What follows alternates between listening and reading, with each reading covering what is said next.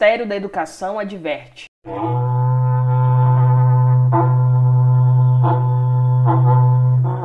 Só que não. O Ministério da Educação passa por uma das piores gestões desde que foi fundada em 1930, após o avanço de grupos políticos conservadores que têm desqualificado a instituição. Esse é um podcast sobre educação popular. É recomendado estar com a mente aberta e não há restrições. Olá pessoal, meu nome é Tainara Mariana e juntamente com as minhas colegas Laura Fidelis e Letícia Andrade, iremos falar neste podcast sobre educação popular, movimentos sociais e a sua relação com a EJA. Somos do curso de licenciatura em História do Instituto Federal de Goiás e estamos aqui para levar para vocês essa discussão super bacana que a disciplina de Educação de Jovens e Adultos nos apresentou. O nosso texto básico é o texto da Conceição Paludo, Educação Popular e Movimentos Sociais. E nós vamos iniciar essa conversa trazendo uma contextualização histórica e teórica sobre o que é a educação popular.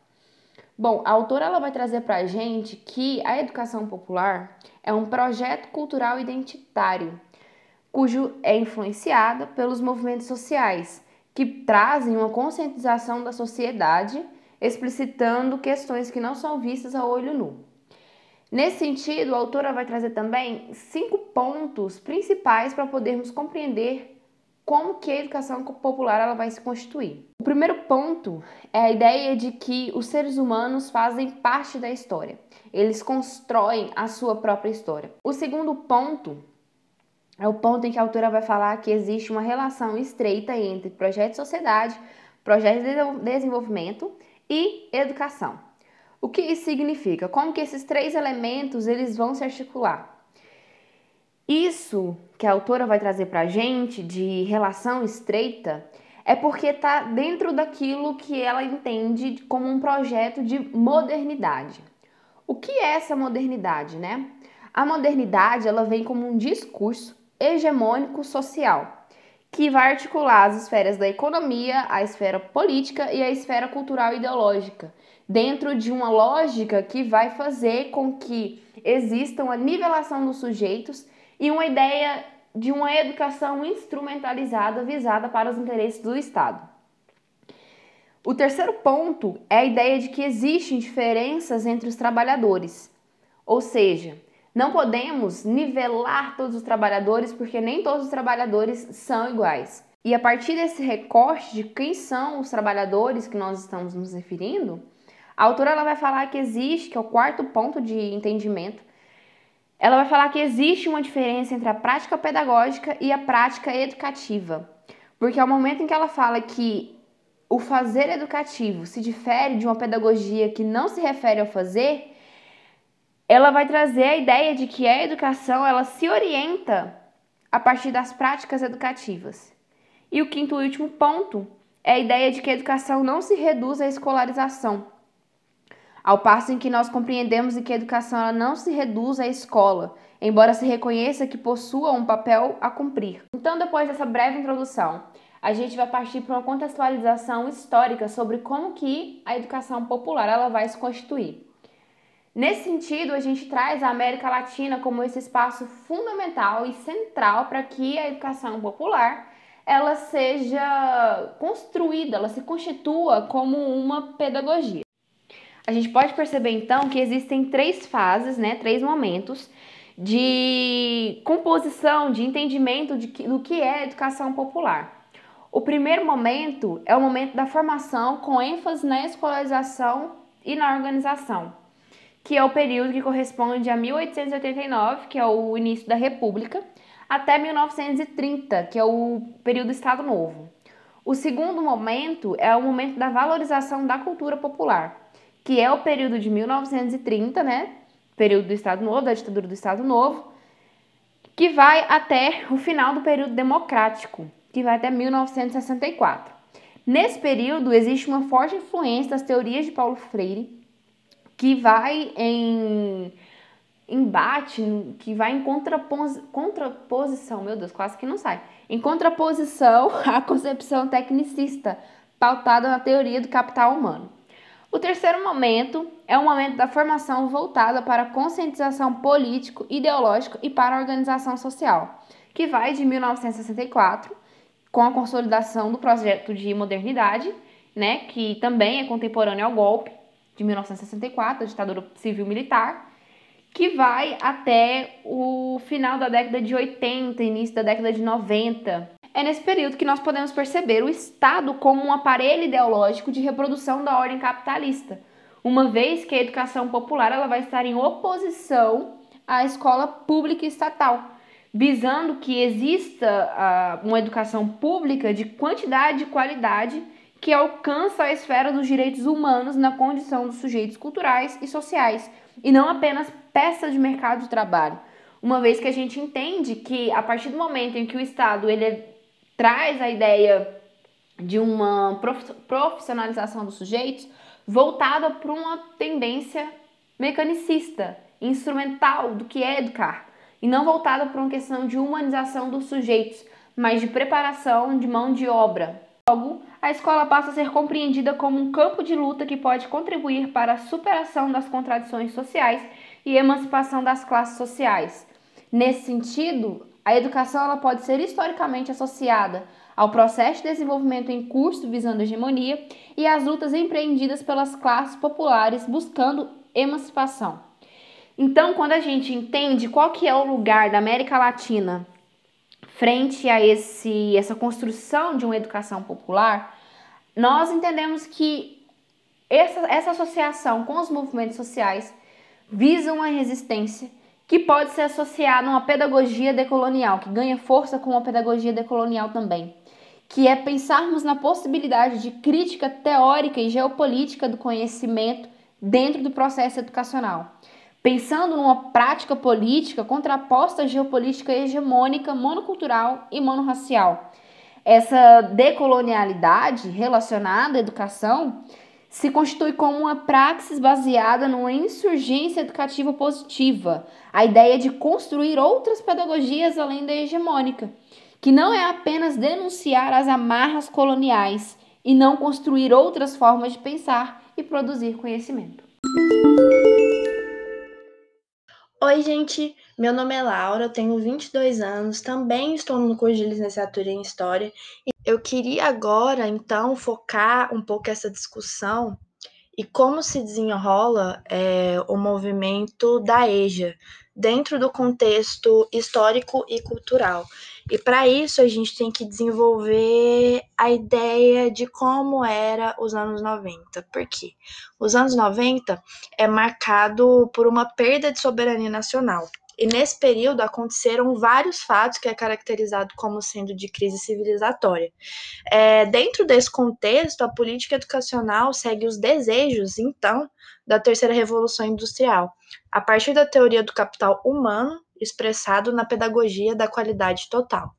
Dentro desses parâmetros, a educação ela se transforma em mercadoria, estabelecendo uma forma de educação neoliberal, privatizante desse ensino e, consequentemente, interferindo na, na democratização do saber. Mas, Laura, como é que se dá essa educação neoliberal? Ela ocorre porque o setor privado assume a direção de políticas educacionais, impondo seus ideais nos currículos escolares, ocorrendo então uma ruptura no projeto de construção de uma nação igualitária. Nós sabemos, na verdade, assim, todo mundo deveria saber que para o desenvolvimento da sociedade a educação ela é primordial e na direção que segue esses parâmetros é, não há esperança para as classes populares. A educação popular ela vai surgir nesse contexto é, por uma necessidade, uma urgência na transformação social no âmbito da produção, da política, da cultura, que indica então o alcance emancipatório. O movimento dentro da educação popular e seus educadores e suas visões de mundo críticas são capazes de resistir possibilitando algo novo. Os alunos que frequentam o ensino de jovens e adultos devem ser tidos como sujeitos que possuem conhecimentos prévios e aprendizado acumulado. É preciso reconhecê-los como cidadãos que devem ter direito a uma educação que promova saberes e que possibilite uma melhor qualidade de vida. Uma educação que ajude na construção de uma consciência crítica e reflexiva. Sendo assim, a EJA defende não só o direito à educação, como também a luta pela sua heterogeneidade. E aí, pessoal? Eu sou a Letícia, também sou aluna do curso de licenciatura em História do IFG. Então, indo para a última parte do nosso bate-papo, vamos focar agora na educação popular e os movimentos sociais no tempo presente e a sua relação com a EJA. Existem diversas experiências em curso, tanto formais quanto não formais, que resgatam e ressignificam a concepção da educação popular. Vamos dar alguns exemplos para escurecer melhor a nossa reflexão Escurecer porque já clarearam demais as ideias, e é uma forma de mudar o jeito que a língua colonizadora estrutura o racismo de forma velada. O primeiro exemplo é a pedagogia da terra, que, segundo a autora Cristiane Artes, a ecopedagogia, também conhecida como pedagogia da terra, é uma concepção de educação onde os valores humanos fundamentais, como amizade, respeito, surgem num contexto de uma educação voltada para a humanidade para uma sociedade sustentável, onde os seres humanos possam interagir com a natureza e não dominá-la.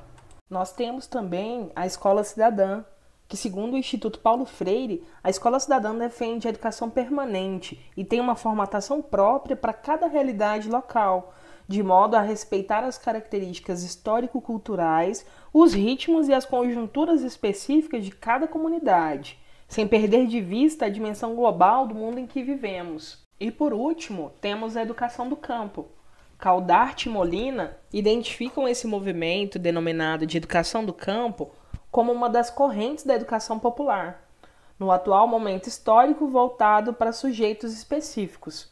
É uma modalidade da educação que ocorre em espaços rurais, diz respeito a todo o espaço educativo que se dá na floresta, minas, na agricultura chegando também aos espaços pesqueiros, a populações ribeirinhas, caiçaras e extrativistas. Então, meus caros ouvintes, com base nessas experiências que falamos agora, é possível dizer que a concepção de educação popular passa por um processo de ressignificação a partir do contexto histórico que está inserida. Mas como? Eu vou tentar levantar alguns pontos para a gente entender isso melhor seria a indissociabilidade entre o político e o pedagógico, o que significa que a educação popular não é prática neutra, muito menos ingênua. Ela coloca-se como uma alternativa à concepção de educação como mercadoria e ao projeto que essa concepção serve. Ela é também um marco ontológico, tem o ser humano como centro e considera todos os humanos construtores de saberes, valores e cultura. É também um marco ético no compromisso com a transformação social e na busca de uma vivência coerente. Um marco epistemológico que interpreta o conhecimento como um fenômeno social, construindo na relação entre prática e teoria uma proposta pedagógica que sintetiza criativamente a direção e a intencionalidade do ato educativo, tendo por base a problematização, o diálogo e a participação. E também uma concepção ampla de educação, que envolve processos formais e não formais. E tem mais! A Conceição Paludo aponta algumas possibilidades para a educação popular ela se faz de forma associada às discussões de novas alternativas de desenvolvimento para o Brasil. A educação alternativa encontra-se associada à mudança de projeto, que é tudo que nós precisamos desse momento em 2021. E vocês sabem do que eu estou falando. Este projeto tem assumido diversas denominações: desenvolvimento humano, desenvolvimento solidário, desenvolvimento alternativo, desenvolvimento sustentável, que é tudo que a gente não tem agora. O professor Carlos Rodrigues Brandão, em uma live no ano passado, fala ainda mais sobre isso, de que a educação popular não somente se dirige às pessoas do povo, ela se coloca com o povo e ao seu serviço, não pelos interesses empurrados pelo Estado a serviço do capital. É a educação pela qual Paulo Freire junto com tantos outros e outras, foi preso e exilado. Os construtores da educação popular são as classes populares e todos os que com ela se comprometem. Dos diversos exemplos que nós demos aqui hoje, nenhum deles foi dado de presente, de cima para baixo, de graça pelo Congresso ou pelos estados. Todas elas foram frutos de anos e anos de luta. Mas, Letícia, tudo isso que você falou anteriormente, é... o que, que tem a ver com a EJA? Tudo, absolutamente tudo. Poder viver a educação popular na EJA é uma opção política e uma forma de reinventar a escola para além da lógica do capital, pois o diálogo e o reconhecimento dos saberes de experiências feitos carregam em si o germe potencial de transformação das vidas em contextos situados. E isso vai de encontro a uma das questões centrais da EJA, que se trata da diferenciação da metodologia para o público específico. Vale a pena conhecer melhor todas as possibilidades que são oferecidas pela educação popular. Nesse momento tão delicado que passamos, buscar alternativas e possibilidades, projetos como esse, é uma forma de dar um basta aos retrocessos que tanto têm prejudicado a educação. E assim encerramos essa conversa. Foi um prazer tê-las conosco até agora e até a próxima.